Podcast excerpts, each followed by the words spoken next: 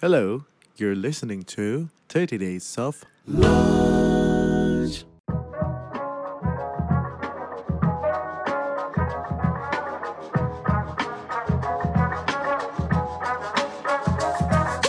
Politik punya definisi baru dari rakyat oleh rakyat akan punya peran lebih besar dibandingkan definisi demokrasi sebelumnya yang fokusnya hanya pada untuk rakyat doang.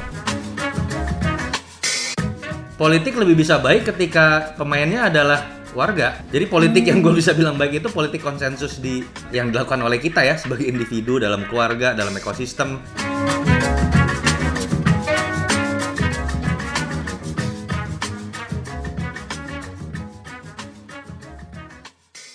Alright, welcome back to 30 Days of Lunch. I can't believe this is already ha- almost halfway to season 3. Jadi menyambung dari episode kemarin uh, sama Runa, Runa bercerita tentang pengalamannya sempat bekerja di salah satu konsultan politik di Indonesia. Oh dibuka nih, dibuka nih. Ah, ya. Oleh karena itu kita hari ini mau ngobrol sama Mas Toto atau Yunarto Wijaya. Hai Mas. Hai, apa kabar yo? Apa kabar Una? Hai, hai. selamat Long time no see. Yes. Iya, tapi kayaknya rasa saya deket banget karena sosial media kita bersentuhan nih, sering banget nih aku baca tweet dan Instagram. Oh kalau Twitter gua jangan dibaca, provokator. Oh seru, Nah. justru itu, itu salah satu bahasan kita hari ini. Oke, tapi sebelum kita mulai, kita mau kasih izin yang mau lewat dulu. Hey, baru-baru ini aja nih, Lenovo mau meluncurkan dua produk gaming barunya, Legion 7 and Legion 5 Pro. Wah, keren banget. Tapi barang itu juga yang harus diketahui adalah dia meluncurkan Legion Ultimate Support, layanan support terbaru yang khusus gamers. Kenapa khusus gamers? Legion Ultimate Support ini 3 tahun dengan tagline dari gamer untuk gamer. Pelanggan bisa mendapatkan saran dari seorang teknisi yang juga seorang gamer. Bisa apa aja, peningkatan software atau mengoptimalkan hardware yang juga bisa dihubungi 24 jam sehari, 7 hari seminggu, 365 hari setahun melalui fitur chat, telepon, toll free, dan email. Eh, Mas Toto kita ajak di sini, Runa cerita deh. Waktu itu kan kemarin ker- sempat kerja di salah satu konsultan politik di Jakarta, tapi selama enam bulan saja. Pasti karena Iya. Mas Toto ya. Karena gua masuk atau karena gua keluar nih? Enggak lah, nggak mungkin. Jadi eh, waktu masuk di tempat Mas Toto kerja, aku masuk ke Carta Politika yo waktu itu. Terus eh, memang masuknya nggak lewat Mas Toto ya. Jadi waktu itu lewat eh, Mas Lutfi, tapi di sana langsung ketemu Mas Toto, langsung sering ke tempatnya untuk ngobrol, untuk diskusi dan sebagainya. Nah, jadi di situ gue sering banget bertukar pikiran sama Mas Toto, sering ngobrol dan sebagainya ya. Di luar Arya, karena Arya Oh, kayaknya iya, jauh iya, lebih iya. sering tuh. Iya. Ada iya. Arya Fernandesnya CSIS tuh. Betul, betul. Ah. Nah, Terus Udah masih jomblo yang jelas waktu itu. ya betul sekali. Alasan kita mau ngajak Mas Toto ngobrol hari ini karena kita merasa em, wah ini salah satu konsultan politik yang paling paling jagoan lah di Paling bikin rusuh. paling bikin rusuh. Wah, paling bikin rusuh kalau tadi dia bilang sendiri kalau tweetnya itu jangan dibaca karena provokatif. Aku seneng banget. Yang aku seneng tuh bukan baca tweetnya doang, Mas. Baca replies-nya. karena itu sumber That's the real politics. That's the real politics. Sumber hiburan sekali itu reply-reply-nya. Pokoknya salah satunya, wah kalau udah cari tahu tentang Mas Toto, netizen itu juara banget sih. Googling segala macam. Iya.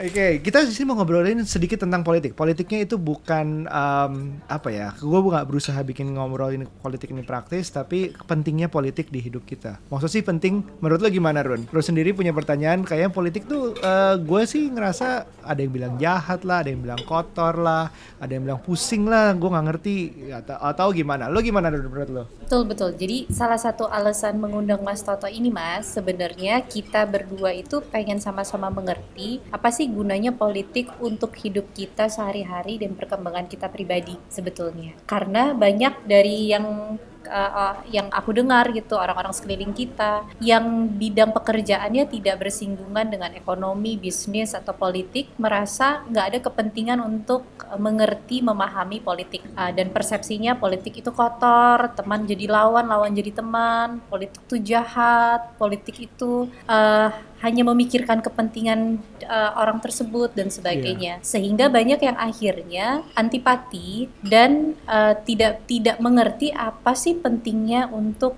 uh, mengerti dan memahami politik untuk hidup dia pribadi gitu Yes. jadi kita penasaran nih kan Mas Toto konsultan politik udah mempelajari politik dan berkecimpung di dunia itu sangat lama udah bisa dibilang expert lah ya Dari aktivis lagi. Wow. Iya. Jidatnya doang kayak profesor. Jadi kita pengen tahu Mas sebenarnya politik tuh apa sih secara esensi dan definisi tuh apa sih? Well, gini, jujur ya, ini lebih berat mendefinisikan politik dalam bahasa sehari-hari ya, eh, dibandingin misalnya gue diundang nih acara eh, politik elektoral atau politik pilkada atau misalnya Iya, bicara iya. politik eh, konteks tata negara misalnya clear ada ada ilmunya. Tapi kalau bicara politik sendiri secara general, kalau lu coba baca di KBBI misalnya ya, itu dia kayak berikan tiga definisi yang nggak nggak nyambung. Ada yang bicara tentang kekuasaan, ada yang bicara tentang memberikan pengaruh, ada yang bicara tentang tata negara misalnya. So kelihatan banget nih politik mengkotakkan dirinya sendiri sebagai sebuah definisi itu bahkan eh, dia sendiri bingung. Kalau mau disederhanakan, kalau ilmu pasti matematika, kimia, fisika itu kan adalah ilmu yang menjelaskan berbagai kemungkinan menjadi hal yang pasti dengan berbagai Iya. macam formula, eh, apa rumus dan segala macam. Politik kebalikannya. Bagaimana kemudian segala sesuatu yang pasti itu kemudian malah menjadi mungkin kembali. So nggak ada dia nggak pernah bisa dikotakan, dia nggak ada ujungnya. Kalau mau di eh, yang paling mudah, eh, eh, ini bicara ilmiahnya dulu ya. Paling mudah mendefinisikan politik, paling gampang tuh anak-anak kuliah politik tuh eh, dengan definisi eh, dari Harold Laswell. Misalnya bicara tentang who gets what and how. Eh, Oke. Siapa mendapatkan apa dan bagaimana. Bagaimana. Gitu. Jadi jadi ini bicara tentang memang to give the influence lah kalau kalau menurut gua ya tentang power, tentang influence. Itulah politik.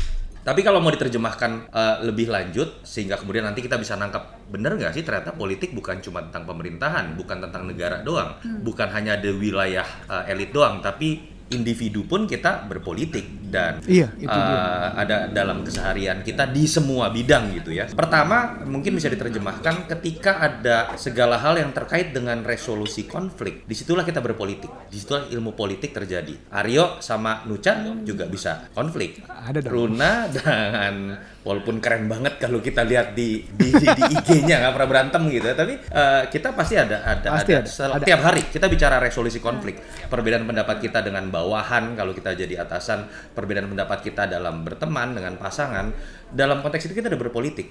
Bahkan bayi pun dalam konteks itu sudah berpolitik. Ketika dia lapar, tapi yang ngasih makan nih belum eh, ngasih-ngasih juga. Dia nangis. Itu kita langsung bisa nangkep, oh dia lagi maks eh, dia lagi lapar nih. Itu itu bagian dari resolusi konflik eh, dalam kehidupan sehari-hari. Itu udah berpolitik. Bayi pun sudah eh, berpolitik ketika dia misalnya nangis ketika dia lapar. Itu itu satu terkait resolusi konflik. Yang kedua, politik eh, juga akan terjadi ketika dia mengelola seni mengelola segala kemungkinan tadi. Jadi selama ada perbedaan pendapat, selama ada keberagaman, selama ada eh, perbedaan antar orang, mau yang sifatnya given, ada perbedaan suku dalam satu komunitas, ada perbedaan pendapat tentang norma dalam satu komunitas, mau dalam hal kecil atau hal besar. Itu dia udah bisa disebut eh, sebagai bagian dari eh, politik. Yang terakhir simple, eh, yang membedakan politik dengan ilmu lain adalah semua ilmu lain berbicara ide. Politik itu berbicara mengeksekusi ide. Di situlah politik memiliki perbedaan dengan yang lain. Dia bicara tentang otoritas, dia bicara tentang policy. Semua ide ketika bisa dieksekusi dalam sebuah kesepakatan, di situlah eh, ilmu politik eh, ada. Jadi politik kemudian bisa kita tempatkan di atas mau ilmu fisika, mau ilmu eh, psikologi, mau ilmu sosiologi. Ketika ada kesepakatan tentang ilmu-ilmu itu dan ide-ide itu untuk diaplikasikan di masyarakat dalam suatu norma, di situlah politik ada. Nah, bisa kebayangkan tuh, lu ketika berbicara itu turunannya kan banyak sampai Iya. level individu gitu. Itu sih politik. banget. Jadi politik tuh backbone dari dari semua industri, dari semua kegiatan kita itu pasti ada politiknya. Itu yang itu yang gua tangkap. Berarti politik tuh erat kaitannya sama manajemen dan sama people ya Mas Toto ya? Yes, it's about uh, the people karena uh, tadi gue udah jelasin di yang kedua ya. Salah satu yang paling menarik dari politik adalah dia bisa mengelola, dia adalah seni mengelola segala macam kemungkinan. Kemungkinan ini kan hanya akan ada ketika ada perbedaan, ketika ada keragaman, baik yang something given atau dalam konteks uh, perbedaan pandangan. Makanya buat gua hal yang paling prinsipal dalam politik yang selalu gua tolak dalam konteks tadi ya, ketika dia mengelola segala kemungkinan, ketika ada elit politik dia punya otoritas tapi dia menolak perbedaan, itu udah paling jahat. Seni lu itu ketika menjadi elit, ketika menjadi pemimpin politik itu mengelola segala kemungkinan dan perbedaan dan keberagaman tadi. Tapi ketika lu malah ngartiin kekuasaan lu itu in, untuk nolak perbedaan itu scary scary banget gitu. Itu satu tadi dalam konteks itu. Yang kedua tadi uh, apa ketika gua berbicara juga definisi uh, politik itu yang membedakan dia dengan bidang lain adalah dia bukan hanya ide tapi ketika ide itu bisa dieksekusi dan menjadi sebuah kesepakatan secara top down di situlah politik ada. Sehingga jadi sesuatu gitu nggak berhenti di level individu ide-ide itu. Yeah, yeah. Makanya gue paling sebel sama pemimpin politik yang levelnya berbicara di ide, yang berbicara di tataran mulut dan berbicara uh, di tataran uh, ide saja. Padahal lu menjadi pemimpin politik yang sesungguhnya ketika lu punya kemampuan kemampuan dan keberanian mengeksekusi itu menjadi sebuah policy terlepas dengan uh, segala resikonya. Menurut gue kenapa kita bisa ngomong itu dalam konteks bukan hanya pemerintahan? Gue yakin lu sepakat bos-bos atau pemimpin perusahaan itu juga uh, salah satu ciri yang bisa kita anggap uh, berhasil kan adalah orang-orang yang punya kemampuan seperti tadi. Dia bisa mengelola semua kemungkinan perbedaan dan keberagaman. Dia bisa mengelola semua ide yang ada dari anak-anak buahnya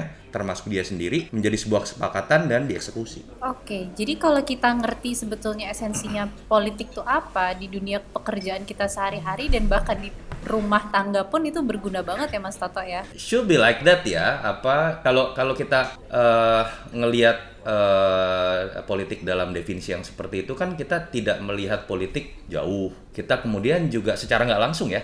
Tadi kita udah bikin standar-standar ideal buat berpolitik loh. Standar ideal hanya mungkin ada ketika dia menerima perbedaan. Standar ideal hanya mungkin ada ketika dia bisa mengeksekusi ide dan pikiran yang ada karena kar karena dari dari situ ada output yang akan akan bisa dinikmati gitu baik lu dalam konteks yang besar seperti pemerintahan atau negara atau konteks lu sebagai kepala keluarga atau konteks lu sebagai seorang uh, pemimpin perusahaan misalnya it's the same patternnya. Ideal tadi adalah tidak uh, kalau tidak menerima perbedaan itu yang bahaya ya. Salah satunya, salah satunya ya. Negara kita kan 17.000 pulau, misalnya kita punya banyak agama, ada beberapa agama, ada ras apa banyak segala macam. itu kan perbedaannya segitu banyaknya. Yoi. Tapi kita masih punya negara yang punya majority yang besar sekali gitu. Nah, itu gimana caranya? Apakah kita ngomongin negara kita demokrasi ini cocok karena karena majority yang besar di dari segitu perbedaan, tapi gue juga dalam satu sisi tapi negara kita berangkat dari nama republik, tapi it's a, it's a different it's yeah, kind yeah, of different yeah. thing.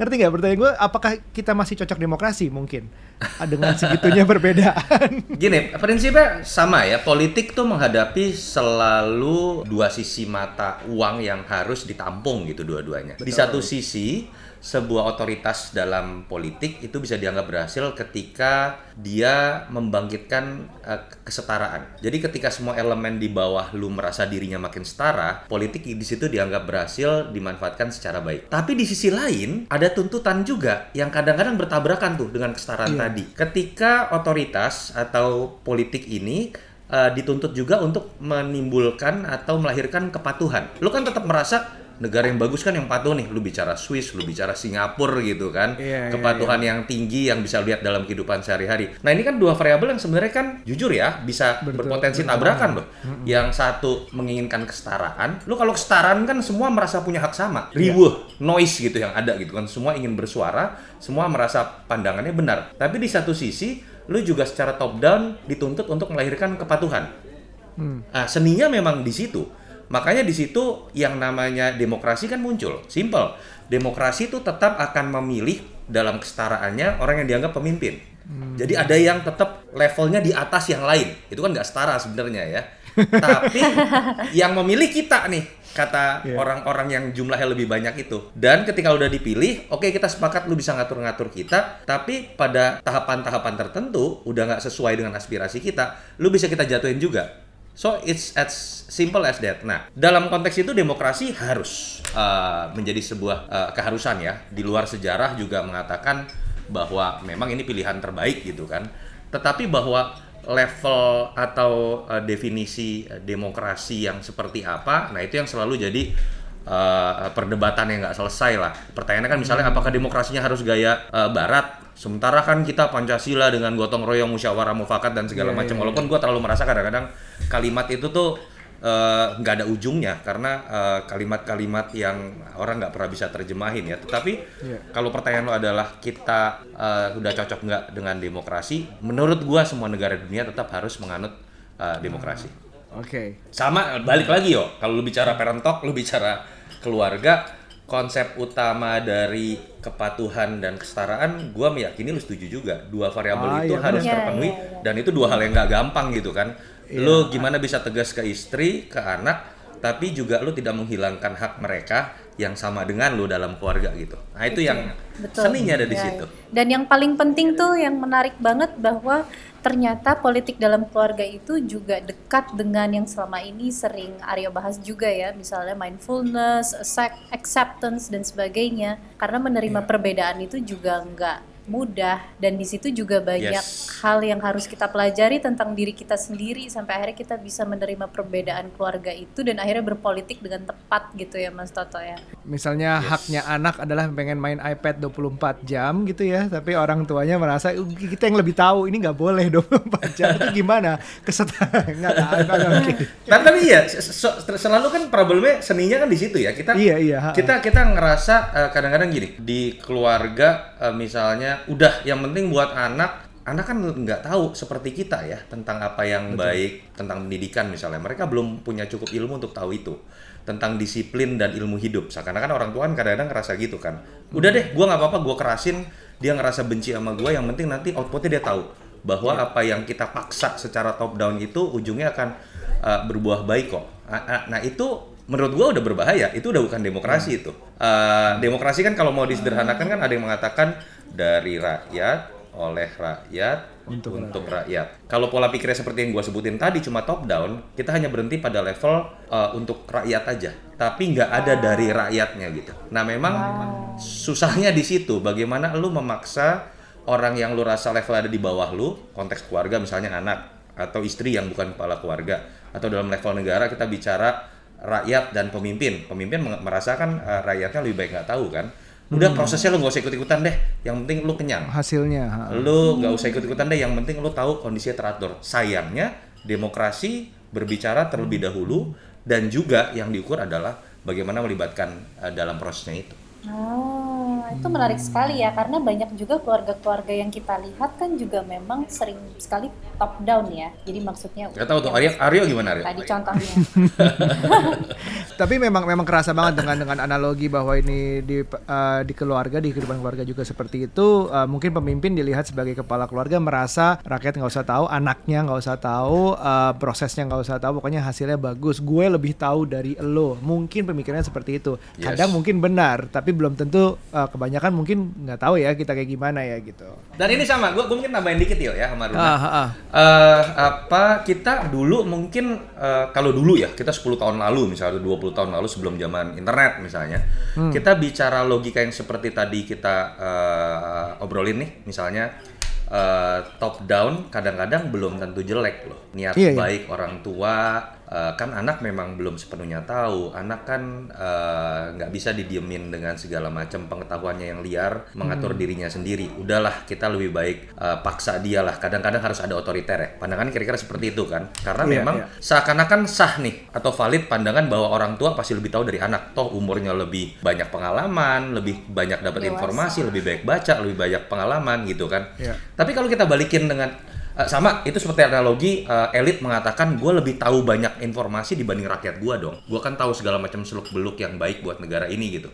Nah tapi kan kalau kita bicara dalam dunia kekinian, mau lu dalam konteks rakyat yang adalah netizen atau dalam konteks anak-anak kita yang masih kecil tapi kita tahu loh sekarang udah pada jago googling, pada jago buka YouTube, Iya. pada tahu informasi yang dulu kita nggak bisa tuh dapetin informasi sekaya mereka gitu ya. Menurut gua udah lebih nggak eh, valid lagi kita gunakan pendekatan si pemimpin pasti lebih tahu dibanding anaknya atau si eh, orang tua pasti lebih tahu dibandingkan dengan anaknya. To be honest, eh, ya kecuali Aryo ya. Aryo kan orang yang sangat tidak gaptek gitu kan. Tapi kalau lu misalnya bandingin, gua membayangkan lima tahun lagi anak gua misalnya umur 13-14 dengan gua yang nanti udah 40 lebih, gua kok agak meyakini jangan-jangan yang lebih tidak gaptek, lebih banyak update info anak gua tuh nanti tuh. So akan lebih nggak valid lagi tuh ketika gua merasa sebagai orang tua Tahu prosesnya gua ambil alih semua karena gua merasa lebih tahu. That's what happened juga. Netizen kan sekarang jauh lebih pinter dibandingin yang mimpinnya kan. Iya, iya, Tapi di situlah menurut gua politik punya definisi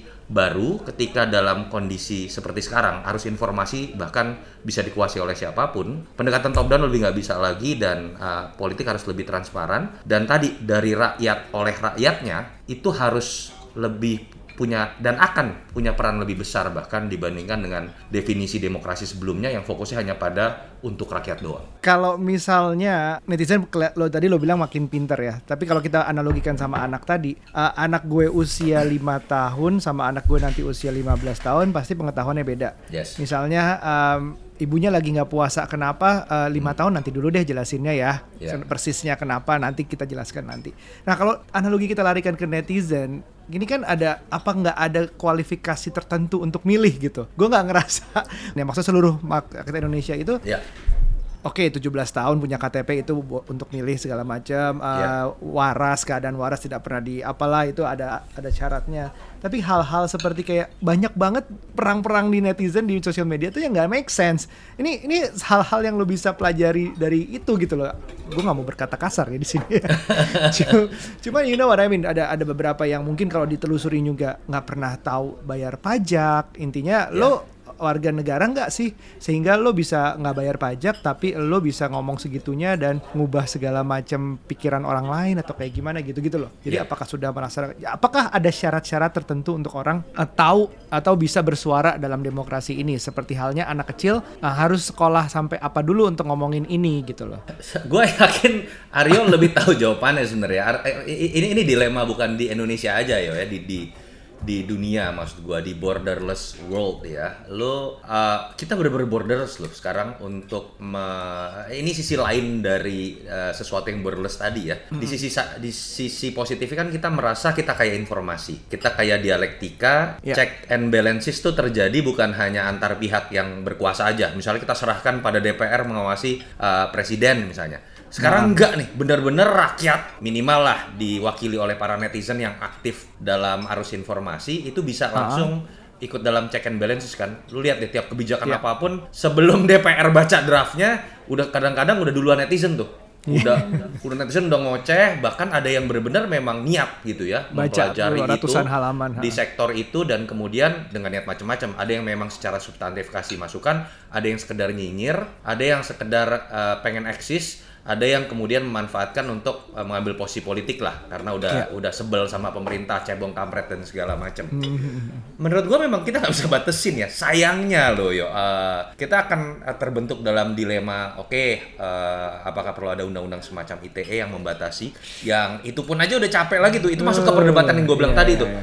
Perdebatan antara kebebasan dan kesetaraan dengan kepatuhan. Ini, ini susah nih mau lihat kacamatanya Iya. dari mana gitu. Jadi gua sih melihat dunia netizen misalnya ya eh, dalam konteks bersuara tadi itu memik me- sampai saat inilah mau nggak mau kita eh, mengatakan memiliki mekanisme kontrolnya sendiri kok. Yang cuma tukang nyinyir bakal ada dinyinyirin balik juga kok di dunia netizen juga.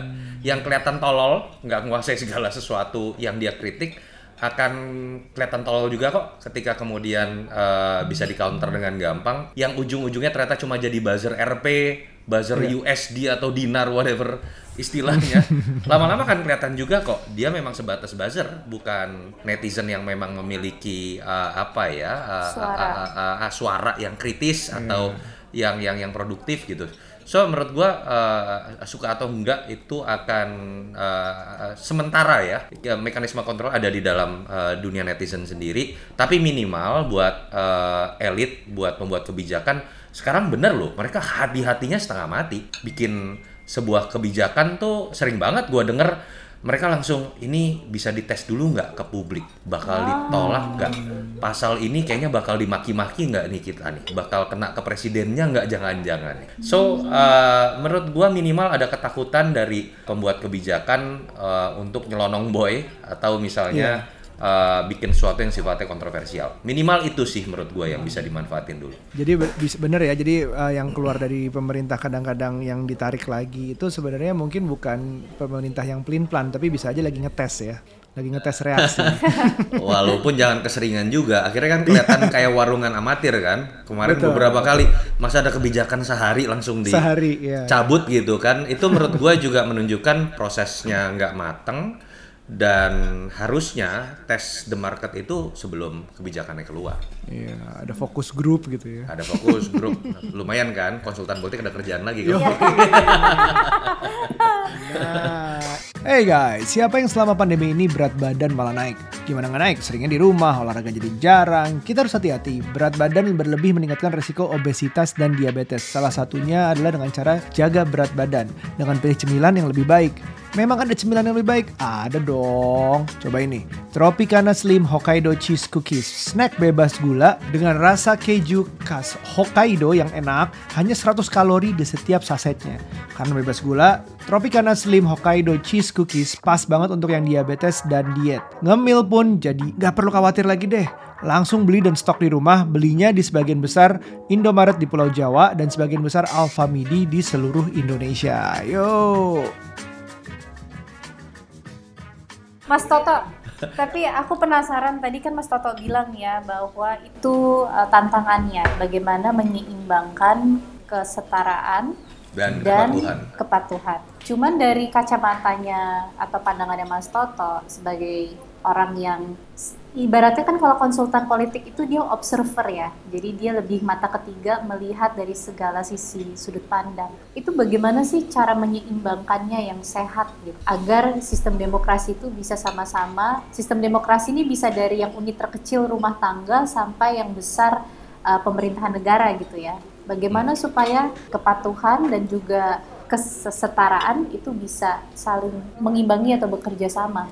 Kita nggak bisa ngelihat itu sebagai variabel tunggal yang disamaratakan ya terkait dengan kesetaraan dengan kepatuhan. Misalnya kita berbicara Singapura dengan Indonesia atau negara di Eropa Barat dengan di Afrika bisa memberlakukan ini sebagai variabel yang sama gitu. Nggak bisa. Jadi ada prasyarat kondisi-kondisi lain yang mau tidak mau itu akan membuat eh, perimbangan antara kepatuhan dan kesetaraan ini akan akan berbeda di tiap negara kalau kita bicara patokannya antar nation state ya atau antar keluarga gitu. For example, ketika negara sudah lebih mapan secara ekonomi, mereka dengan lebih mudah akan berbicara mengenai pemberian hak atau kesetaraan Oke. atau egalitarianisme gitu karena kebutuhan paling mendasar perut udah keisi dan kita bisa berbicara mengenai hak-hak lain termasuk tentang kesetaraan. Mengatur orang-orangnya pun lebih gampang ketika mereka ada dalam kesetaraan sosial ekonomi yang nggak terlalu jauh beda. Eh, lu bisa bicara tentang kemudian kesetaraan secara sosial kesetaraan secara politik. Ketika isi perutnya udah sama-sama kenyang dulu nih. Itu eh, ketika mereka sama-sama bisa menikmati eh, apa ya kebutuhan mendasarnya mereka gitu. Tapi kalau lu bicara di negara yang social gapnya masih sangat besar, yang satu udah kenyang, yang satu bicara makan sehari aja udah selesai setengah mati. How can we discuss about kesetaraan gitu dari dua orang yang yang eh, bertahan hidup dengan target yang berbeda dalam sehari itu lebih susah eh, dilakukan. Itulah mengapa ada istilah eh, demokrasi akan muncul dengan sendirinya ketika negara sudah sejahtera. Ini ayam atau telur nih. Ada yang mengatakan kalau lu demokratis cenderung lu lebih bisa eh, sejahtera. Tapi sebetulnya faktanya adalah yang nggak bisa dibantah. Riset mengatakan negara yang sudah lebih mapan secara ekonomi itu lebih gampang menuju eh, demokrasi atau kesetaraan tadi gitu. Itu eh, satu faktor. Faktor lain kan juga sama ya. Bukan tentang kesenjangan ekonomi doang. Misalnya tentang tingkat pendidikan. Bicara tentang memenuhi memenuhi kesetaraan tadi, mengatur orang-orang yang punya tingkat pendidikan sama dengan orang-orang yang tingkat pendidikannya gapnya beda, itu kan susah di negara yang tingkat pendidikan gapnya beda atau kebanyakan pendidikannya masih rendah, jangan-jangan harus dipush dulu dengan kepatuhan. Pada saat mereka patuh, barulah berikan uh, pemahaman mengenai kesetaraan dan mereka baru kemudian akan nyambung. Nah itu yang biasa terjadi di uh, negara-negara yang belum mapan atau uh, social gapnya termasuk tentang pendidikan masih eh, sangat besar. Jadi beda-beda. Nah Indonesia ada di mana? Ya sayangnya kita belum kita ter- termasuk yang masih developing countries. We are not a developed countries yet. Yang kedua, ya kita tahu juga keragaman kita baik dari sisi social gap, baik dari sisi sampai yang something given kayak pemahaman tentang agama, etnis itu pun masih berbeda sekali kan. Sehingga itulah kenapa tadi Aryo eh, banyak eh, di Indonesia tuh banyak yang bertanya, jangan-jangan ini negara harus dibikin kayak apa zaman dulu di tangan besi dulu baru kita bicara tentang eh, demokrasi. Pandangan itu muncul sebenarnya eh, eh, eh, berangkat dari sebuah eh, pandangan atas keseharian kita emang berbeda luar biasa ya orang-orangnya jadi nggak bisa nih dipaksa untuk eh, setara dulu kita paksa patuh dulu deh ada pandangan seperti itu walaupun menurut gua itu nggak bisa disimplifikasi dan harus dilihat dengan riset yang lebih mendalam Tapi aku melihat ini berarti ada kaitannya dengan yang tadi Aryo bilang uh, perumpamaan bahwa ada anak tiga tahun atau lima Iya. tahun gak usah dijelaskan begitu panjang berbeda dengan berdiskusi dengan anak 15 tahun gitu ya. Yes. Jadi sebetulnya uh, kepatuhan dan kesetaraan itu juga dipengaruhi oleh maturity level dari sangat kita atau rakyatnya sendiri. Maturity maksudnya mat- mature secara ekonomi, secara pendidikan, bahkan mungkin secara uh, jiwa mental kita juga gitu Iya, ya Mas ya. Hmm. Yes, exactly. Itu jadi ada variabel-variabel yang eh, tadi ya kalau analoginya eh, Aryo m- kalau usia oke lah, tentu saja pasti beda ya. Tapi ki- kita menghadapi anak 15 tahun yang sudah berarti di SMP kelas 3 atau SMA, SMP kelas 3 deh katakanlah. Sekolahnya lancar terus dengan anak umur 15 tahun tapi yang dari usia 6 tahun dia udah nggak sekolah, kabur hidupnya di jalanan. It's gonna be different. It's gonna be the approach it's gonna be different banget gitu. Dan dan uh, di situlah kita berbicara seni mengelola kesetaraan dan kepatuhan tadi menjadi berbeda. Sorry di atas kertas kan kita akan berbicara akan lebih mudah memberikan kesetaraan hak kepada anak yang sekolah ke 15 tahun yang sekolah tadi ya dibandingkan langsung kita memberikan kesetaraan hak kepada anak yang hidup di jalanan eh, yang tapi tidak pernah sekolah. Jangan-jangan kita harus hajarin dulu tentang kepatuhan ketika dia pada level yang lebih mature istilah Runa baru kita bicara tentang memberikan hak dia secara eh, setara. Realnya di lapangan seperti itu suka atau enggak? Sulitnya itu kebayang karena dikali ratusan juta orang ya di Indonesia. Itu juga. ratusan juta orang dan lima agama yang diakui plus enam enam rasnya enam udah enam mulai- udah oh, enam enam, tuh. sorry, enam. Saking bingungnya yuk. Jangan-jangan kita bicara tujuh gitu tahun depan kan? Nggak tahu deh, iya, iya provinsi nambah terus. Yoi.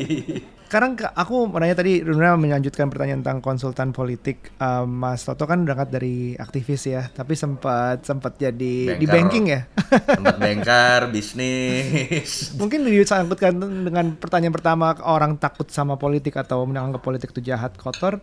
Uh, Nucha pernah jelasin tentang politik praktis. Mungkin itu yang dimaksud orang lebih gimana ya? Aku pernah apa ya memasuki suatu organisasi yang menjalani pemilihan Uh, dua organisasi lewat gitu uh, pemilihannya dan ada ya memang ada yang I can see why people um, ada satu yang takut karena memang mainnya harus pakai uang.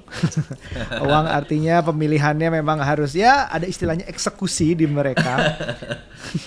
Terus tapi ada juga yang memang merasa em, bisa kebayang kalau di bagian yang menang tuh betapa nyamannya dalam tanda kutip. Berapa merasakan power itu berasa enaknya kalau kalau di organisasi kan kita bahkan ada yang masih salutation tuh matters ya.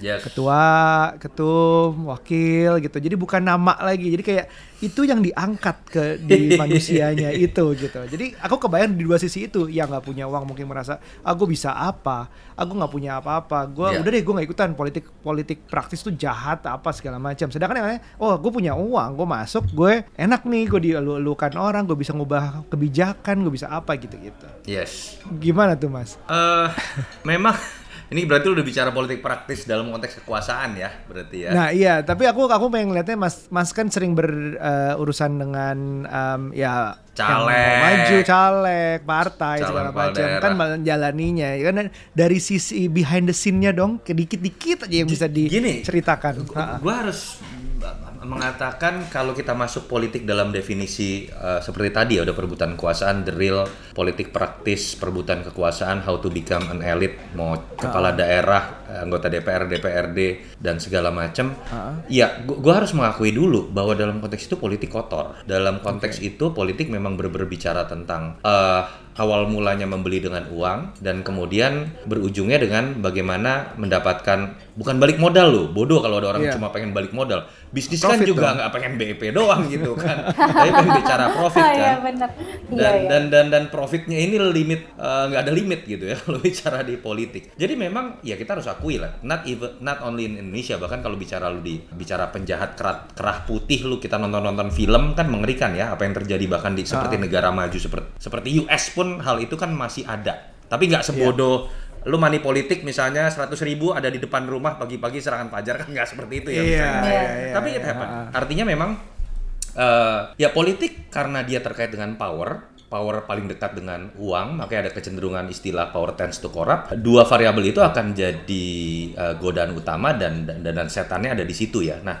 gua harus mengakui dari yang banyak gua temui, yang memang niat bener-bener buat eh, bangun negara, to give the influence eh, buat orang banyak dan mengalahkan kepentingan pribadinya dikit banget. Dan tapi gue merasa bersyukur ya eh, ketika eh, gua hadir sebagai pengamat politik atau konsultan di era beberapa orang itu muncul. Gua nggak mengatakan mereka angel, gua nggak mengatakan mereka pasti bersih, pasti tidak melakukan politik uang. Eh, dalam perebutan itu kadang-kadang gray areanya ada. Tetapi ketika mereka sudah pegang kuasa, lagi-lagi tetap ada gray areanya, tapi prioritas utamanya tetap how to give a, a good influence dulu, merubah hal yang gini-gini aja dulu. I have to mention the name lah. Gua merasa perubahan besar terjadi pada saat dulu Jokowi Ahok terpilih 2012. Mereka udah punya track record tuh dulu. Di Solo ada perubahan besar, di Belitung Timur ada uh, perubahan besar dan since that ada peristiwa besar uh, bisa mengalahkan incumbent menangnya pun di Jakarta. Di situ baru tuh kita mulai uh, muncul bintang-bintang yang tadinya udah ada tapi biasa-biasa saja. Contoh uh, Azwar Anas Banyuwangi, contoh Risma di Surabaya, contoh Iya, Ridwan Kamil. Ridwan Kamil misalnya. Ganjar. Ganjar Pranowo yang yang yang kemudian itu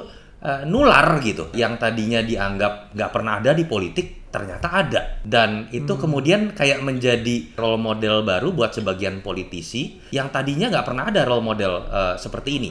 Nah, role modelnya memang ada dua ya, yang sifatnya fake ada, yang diikutin tuh cuma gaya berkampanyenya. Jadi banyak tuh gue kejadian setelah Jokowi menang, yang diikutin bukan tentang how to make the policy-nya, atau pendekatan egaliternya, tapi saya juga perlu pakai baju kotak-kotak nggak mas? Tapi karena partai saya warna kuning, saya baju kotak-kotaknya kuning aja ya. Lu bayangin nggak? Yang diambil itunya doang gitu? Atau adalah seorang calon Oh, saya udah nggak bisa pakai Land Cruiser lagi ya mas ya. Saya harus pakai Innova aja ya.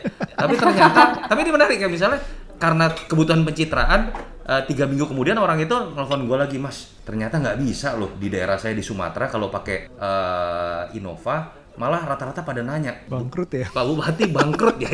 Jadi memang ada karakter sosiologis yang beda. Orang Sumatera ada kecenderungan nggak semua ya. Itu cenderung lebih suka ngelihat pemimpinnya tuh eh, gagah, termasuk ya dari hal-hal yang dia pakai itu menunjukkan kegagahan. Jadi kalau lo nunjukin diri malah humble atau setaraf itu malah kayak wibawanya hilang. Tapi Turun. something like that. Itu yang pertama fake eh, yang diikutin hal-hal itunya. Ada juga tapi beberapa kedua yang pengen, gue tahu sebenarnya orang nggak bersih bersih banget, tapi mereka tuh kemudian jadi kayak punya niatan buat, mas kalau saya kepilih lagi udah deh, uh, I want to talk about legacy. Saya pengen nih kayak dia nih dilihat sebagai pemimpin yang egaliter atau bikin sesuatu yang nggak akan uh, dilupain. Padahal gue tahu nih sebelumnya nih orang nggak bersih bersih banget, tapi karena dia lihat ada arus besar perubahan yang disukain pemilih seperti itu, ada rasa malu untuk menggunakan gaya lama, untuk menggunakan pola pikir lama. Gue pengen deh di periode kedua gue untuk bikin uh, legacy seperti itu dan ubah gaya kepemimpinan. Itu tadinya gue harapin bisa menular menjadi perubahan gaya pemimpin, walaupun akhirnya tersendat-sendat juga. Including, I have to say, uh, pada akhirnya ketika orang udah berkuasa seperti Pak Jokowi pun, menurut gue akhirnya tidak sehitam putih seperti dulu. Dia lebih banyak kita lihat juga sebagai uh, manusia politik yang uh, malah mulai uh, mengecewakan beberapa teman-teman yang masih menggunakan standar hitam putih, terutama teman-teman uh, teman-teman aktivis gitu sih. Mas Toto kan juga punya sebagai dari sebagai aktivis juga punya idealisme sendiri kan ya pasti ya. Tapi juga konsultan politik adalah sebuah bisnis juga, bener kan ya? Exactly. Kita PT, Ah, ah. bisnis, komersil. Ya, jadi apa jadinya kalau misalnya ada yang tidak sesuai dengan idealisme politiknya Mas Toto mau jadi klien? gitu? Kalau nolak sering, gue Oke. gua pasti punya beberapa batasan-batasan yang nggak boleh. Misalnya pilkada, pilkada itu tersangka masih boleh maju loh, tersangka ya, Hmm. Iya, iya. masih tetap Iya. diperbolehkan maju. Yang nggak boleh itu kalau udah terpidana, karena dianggap kekuatan hukum tetap. Tapi menurut gue clear, lu kalau udah jadi tersangka, bebannya terlalu berat untuk maju. Dan uh, menurut gua ya how can we choose best of the best kalau lu udah punya beban itu. So Iya. uh, menurut gua uh, politik tuh atau batasan-batasan dalam politik tuh kita nggak pernah bisa memilih yang terbaik, tapi kita sebatas bagaimana mengeliminir dulu yang terburuk. Dan menurut gua batasan-batasan itu salah satunya misalnya lu tersangka apalagi korupsi. Sangka. Ya korupsi misalnya hal-hal terkait pelecehan seksual dan segala macam itu clear kan enggak? Itu satu enggak. Walaupun aturannya mengatakan boleh. Dan padahal kecenderungan gitu loh, yang udah jadi tersangka tetap pengen menang biasanya kan lebih berani spend duit kan. Ini kalau bicara cuma secara komersil doang ya. Karena Iya, kerjaan kita betul. masih lebih susah tapi buat gue itu nggak mungkin. Yang yang kedua ya gue gua akhirnya men- menjadi sebuah resiko yang akhirnya kelihatan dari publik. Buat gue seorang calon apa pun capres kepala daerah tadi gue udah sebut di awal. Ketika lu mainnya sarah, lu udah melanggar batasan paling elementer menjadi seorang pemimpin. Yang tadi salah satu fungsi adalah mengelola segala kemungkinan, perbedaan dan keberagaman. Tapi kalau lu udah maju dengan jualan sarah, the game is over menurut gua. Jadi itu yang eh, ya gua ngomong apa adanya ya. Publik tahu, netizen tahu di Pilkada DKI 2017, di Pilpres 2014 dan 2019, gua lebih baik dinyatakan tidak netral. Gua tidak mendukung Jokowi, gua tidak mendukung Ahok, gua hampir nggak pernah bisa dilihat dalam tweet-tweet gua memuji mereka, tapi gua kritik salah satu kompetitornya, salah satu calon di situ yang buat gue jualan sara, namanya Anies Baswedan di Pilkada DKI 2017 dan Pilpres yang namanya Prabowo dua kali. ini kan sebenarnya bodoh ya kalau sebagai konsultan politik doing that things, did that things gitu kan karena ya udah siapa yang lebih bisa nguntungin atau lebih punya potensi menang. But menurut gua ada ada, ada beban, ada tanggung jawab di situ. Itu sejarah loh kita ngurusin pemilu itu kan nggak cuma tercatat di diary diary kita pribadi atau istri lu gitu kan tapi kan ada di diary sejarah negara ini Iya, kan. iya. gua nggak mau aja gua ngebohongin diri sendiri dalam situasi pertarungan seperti itu yang masuk ke dalam hal-hal paling prinsipil dalam Literally. hidup gua. Eh, gua tetap mengatakan diri gua ada di tengah apalagi hanya untuk alasan eh, komersil Wow. Ya ya. Nah itulah mungkin sudah menjawab juga kenapa kenapa tweetnya itu berani sekali. Enggak, belakangan udah kagak. Gua main, main IG aja, hidup lebih Loh, nama- bahagia rasanya. Namanya tweet itu kan abadi juga mas jejak digital itu juga akan ada, akan ada yang capture apalagi Mas Toto wah pasti ada yang capture itu Tapi main Twitter tuh menarik loh. Gua sampai sekarang punya satu eh, apa ya? akun anonim No, akun no, no, no. Gua berusaha untuk tidak ngeblok siapa pun karena Ah. gua awalnya gua stres apa marah-marah juga emosi gua ladenin tapi lama-lama gua anggap kayak latihan meditasi sih yang tadi kayak gua bilang eh lu bilang yo ternyata Ya. tweet gua kan lebih menarik adalah bukan tweetnya gua sendiri tapi replyan dari orang-orang yang maki-maki gua Ah. itu itu itu ngelatih mental dan anggapnya latihan meditasi sih Tapi Mas Toto, Yes, eh, yes. kan waktu itu aku kalau nggak salah inget ya, sempat ada berita bahwa Mas Toto sendiri sempat diancam, bahkan sempat jadi sasaran target. Nah, itu bagaimana Mas Toto menyikapi itu gitu? And how's your family apa namanya menyikapi itu semua juga dengan eh, mungkin pemikiran idealismenya Mas Toto, terus eh, nilai-nilai yang emang Mas Toto pegang, yang juga mungkin diungkapkan di Twitter dan sebagainya gitu. Iya, pertama gue gini sih, gue gue selalu pengen ngomong, gue nggak idealis dalam arti hitam putih ya. I make the money in uh, bisnis politik. Gue juga tidak serta merta yang misalnya seperti sebuah LSM anti korupsi ketika ada semua klien datang, gue memastikan dulu aliran uang anda apakah bersih sepenuhnya, apakah anda udah bisa dipastikan uh, tidak pernah korupsi segala macam. Gue nggak sampai tahapan itu. Gue harus mengatakan gue nggak seidealis itu. Pasti ada gray areanya, tapi gue meletakkan beberapa prinsip yang nggak bisa dibantah di situ. Nah memang eh, jatuhnya akhirnya Pilpres 2014 ada ancaman yang gua marah itu adalah ketika anak gua dibawa-bawa di Twitter. Eh, yang kedua eh, keras banget 2017 pilkada DKI be- berbau rasis lah ya. Ya salah satunya yang gue harus mengatakan salah satu yang bikin tambah panas kan gue sendiri istilahnya kan etnis gue eh, minoritas yang tidak terbiasa masuk dalam dunia politik nih. Jadi jadi jadi adalah sensitivitas yang yang lebih di situ di sebagian pihak. 2017 tuh kenceng banget tuh udah apa tiap hari Cina Cina Cina Cina lo dan segala macam dan eh, Ahok kalah sehari kemudian tuh di Twitter sempat eh, nyebar tuh yo sama Aruna eh, telepon gua ke siapa aja gitu. Ada dalam dua hari terakhir sebelum pilkada gitu. Gua bilang gila ini canggih juga gitu ya. Ada pihak bisa nyadap sampai kayak gini. Yang ketiga puncaknya ya pas pilpres, gua juga nggak nyangka itu di announce benar-benar oleh pihak Polri sebagai satu dari eh, enam tokoh yang mau dibunuh. Satu-satu yang tokoh, Iya. bukan tokoh cuma gue sebenarnya nggak penting.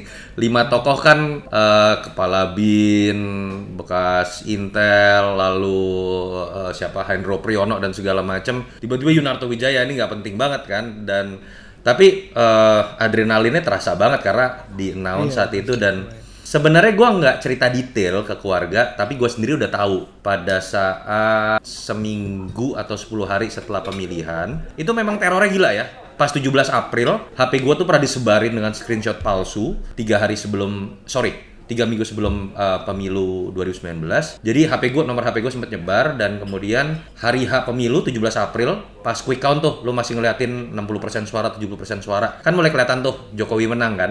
Nah itu mulai tuh. Telepon gue tuh 100 lebih lah dalam dua hari uh, yang nelfon gue teror baik WhatsApp ataupun telepon biasa ataupun telepon by WhatsApp call itu yang gue bunuh lo, gue ini dan segala macam eh, jauh lebih serius dibandingkan pemilu sebelum sebelum. 10 hari setelah pemilu gue ditelepon oleh eh, Kapolri dikasih tahu eh, ada ancaman. Tapi gue pikir biasa aja paling eh, oh ya nanti saya kirimin pengamanan mas ke kantor. Gue pikir brimob kan. Ternyata yang tiba-tiba datang adalah kadensus eh, anti teror gue bilang kayak kenapa kan? Kok segini seriusnya? Ternyata akhirnya gue diikutin oleh eh, baik di rumah di kantor dan gue sendiri Walaupun gue minta saat itu jangan sampai gue ngerasa sadar ya, karena ternyata memang mau eh, ada upaya pembunuhan secara serius. Ada beritanya, siapa otaknya, eh, sempat terlibat tahun 98 juga, gue nggak mau sebut nama, orang yang udah sakit-sakitan, udah tua gitu ya, eh, otaknya. Tapi udah, gue pikir sebatas itu, yang gue kaget adalah pada saat gue li, gue cuma cerita sebatas itu, gue sempat mengalami kecelakaan tunggal juga di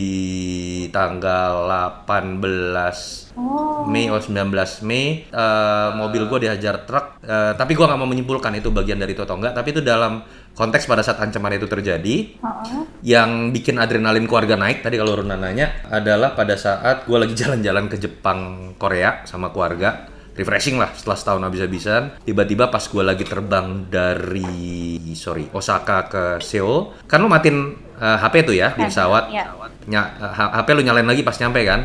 Tiba-tiba gue kaget tuh 100 atau ratusan WhatsApp masuk. Ternyata semua nanyain tentang konferensi pers. Jadi pada saat gue di dalam pesawat, polisi konferensi pers tentang eh, yang udah ditangkap, yang bikin kerusuhan 22 Mei depan Bawaslu itu ternyata juga pihak-pihak yang ingin melakukan pembunuhan terhadap eh, enam tokoh termasuk gua dan nama gua di mention di si- di situ. Dah di situ adrenalin keluarga eh, nyokap juga kaget lah namanya anak eh, muncul sih itu sih. Tapi gua pikir gua bakal makin dilarang ya. Tapi hal yang bikin gua kaget adalah bini gua yang super nggak ngerti politik istri gua. Ya kira-kira statementnya ya kalau kamu ngerasa bener ya jalanin terus lah. Kenapa harus takut? Nah itu bikin gua agak kaget sih. Wow. Wah mungkin itu alasan kenapa dia menikahi Mas Toto sih atas beliefnya. Atau dia dicuek sama gua aja kali ya. Serah lo deh ngapain.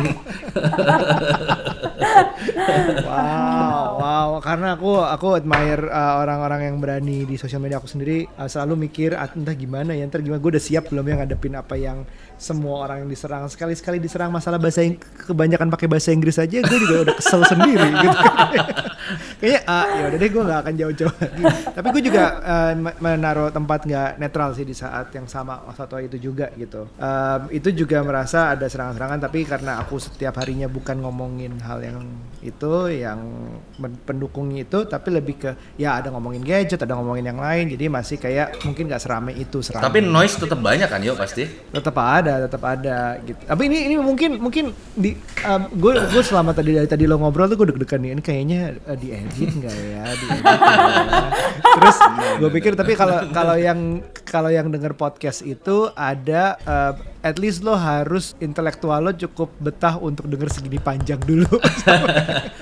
Bukan beda tweet. Kalau tweet menurutku tweet Instagram itu beda karena lo ngeliat gambar udah menjelaskan banyak. Lo ngeliat tweet itu udah langsung bisa dibaca 280 karakter sekarang. Ya udah kelar lo bisa langsung nyerang lah. Karena kebanyakan orang kebanyakan netizen juga nggak sanggup untuk ngikutin segitu banyaknya detailnya tapi udah sanggup untuk nyerang duluan sebelum selesai gitu. Eh, apa ya? Menurut gua salah satu hal yang harus dipertahanin di dunia sosmed kan otentitasnya itu ya. And Iya, iya, iya. uh, authenticity itu kan bisa lo dapetin kalau lu ngeliat secara utuh gaya, Iya iya iya. alur penyampaian gitu kan. Uh, makanya pas di pas di podcast ini tenang aja yang denger juga udah terseleksi kok dengan siap, siap. Mas, tapi aku jadi penasaran. Berarti itu sebetulnya ah, mungkin nggak sih ada yang namanya politik baik? Oke, ah, ini masuk yang tadi tadi tadi sedikit Aryo sebutin ya gini apa gini. Lu menggunakan eh, indikator baik pun dalam dunia politik ya, itu udah berbeda. Misalnya ada riset yang pernah dibuat eh, terkait dengan eh, apa yang disebut dengan kebijakan politik yang baik, ah, sorry, atau karakter kepemimpinan politik yang baik di mata tiga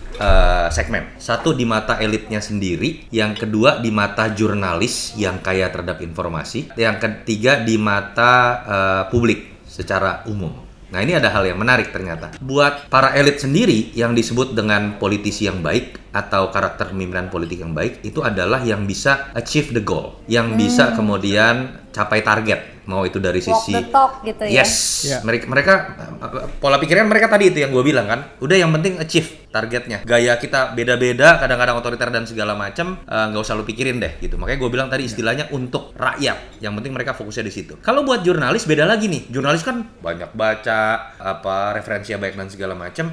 Mereka bicara tentang indikator kompetensi. Jadi lo politik nggak bagus kalau kompetensi lo cara uh, apa cara berbicara lu, eksekusi dulu, nyerap anggaran lu itu bagus atau enggak. Nah, di mata publik secara umum ini beda lagi nih. Ternyata buat mereka itu yang dianggap paling baik itu adalah otentisitas tadi. Jadi ke apa adaan lu, karakter asli, kehangatan, eh, egalitarianisme gitu, eh, kesetaraan dengan eh, masyarakatnya. Itu aja udah beda. Yang disukai oleh publik dianggap dianggap baik oleh publik, dianggap baik oleh jurnalis dianggap baik oleh sama elit sendiri itu udah beda-beda jadi memang susahnya setengah mati ya mendefinisikan politik baik. Menurut gua selama lu bisa tetap melibatkan eh, kalau dalam konteks pemerintahan publik dalam prosesnya kalau lu konteks keluarga misalnya lu melibatkan yang lain dalam dialog gitu dialog dengan anak kan juga perlu kadang-kadang ya. Walaupun lu, Ya, lu ngerasa dia belum tahu banyak gitu kan eh, apalagi dengan istri kan. Eh, itu yang pertama lu melibatkan mereka dalam prosesnya. Yang kedua ada kok indikator-indikator dalam dunia yang penuh tafsir ini yang sifatnya absolut tadi. Tetap lu eh, pegang. Menurut gua politik itu masih berpotensi menjadi baik kok. Eh, ya tadi kita bicara hal-hal yang absolut tuh ham. Kita bicara menghargai perbedaan. Kita berbicara mengenai eh, apa kesetaraan. Eh, menurut gua selama itu dijalanin politik bisa baik. Jadi ada fundamentalnya yang sama sekali tidak boleh terlupakan yang itu tiga hal tadi itu ya. yes. Hmm, bisa ternyata loh. Iya. Dan ternyata bisa dieksekusikan juga dalam kehidupan kita sehari-hari. politik lebih bisa baik ketika pemainnya adalah warga. Jadi politik yang gue bisa bilang baik itu politik konsensus di yang dilakukan oleh kita ya sebagai individu dalam keluarga, dalam ekosistem, dalam kelas, dalam pertemanan. Kalau pertanyaan lu kemudian politik baik dalam konteks elektoral, konteks elit prosesnya masih jauh lebih panjang dan jujur masih agak utopis. Wow, oke. Kita um, melihat politik sebagai sesuatu yang luas sekali hari ini. Um, dari definisinya juga menurut KBBI yang berbeda-beda. Ada tiga di sini, gue juga jadi buka. Um, sampai politik kita belajar hari ini tentang politik praktis um, dan mengapa dan segala selak beluk dan BTS-nya behind the scene-nya yang seru banget yang diminta oleh narasumber kita untuk minim edit. Tapi seru banget. Eh, aku memang dulu juga ini pribi- pribadiku adalah di saat em, salah satu yang menarik perhatianku dari istriku sekarang adalah dia suka politik. Karena sebagai eh, perempuan yang kita ketemunya juga di klub, party-party, itu kok kok masih tertarik politik dan bahkan bacanya politik, bahkan sekolahnya politik. Dan memang dari dia juga gue belajar bahwa em, politik itu bukan dia bilang dulu politik itu seksi. Wah, makanya dia kerjanya di Politik Aryo. seksi. Ngomongnya aku. Image-image seksi kok. Ya, iya, tapi politik itu sebenarnya luas, lebih luas daripada cuman politik praktis apa itu pemerintahan segala macam, tapi lebih banyak juga yang kita terapkan sehari-hari. Bahkan contoh keluarga itu yang tadi uh, anak dan orang tua itu sangat-sangat membuka mata sih, lumayan membantu gue mengartikannya. Bahkan kita bisa berat- berlatih dari lingkaran kita yang paling kecil, yaitu keluarga. Gue ngurus anak, uh, gimana ngebatasin dia main iPad lah, gimana ngebatas eh, cara dia mau makan, bahwa dia pilih-pilih makanan itu gimana bilanginnya dia. Yang ini sehat loh, tapi dia juga punya suara bahwa dia tuh nggak suka yang ini gitu. Gimana kita kita komunikasinya? Mungkin nggak bayem tapi mungkin apa gitu kale biar agak-agak woke, biar kayak agak anak selatan gitu. Atau apa pun itu itu adalah contoh terkecilnya yang yang makin besar kita rumitkan kalau misalnya ngomongin Indonesia 270 juta orang 17 ribu pulau segala macam enam agama sekarang dan ras banyak banget itu akan jauh lebih rumit dari itu itu yang gue pelajarin hari ini Se ya, Runa gimana? Em, menarik banget karena ternyata politik itu sangat berguna kalau kita benar-benar ngerti esensinya dan ada tiga hal fundamental tadi ya.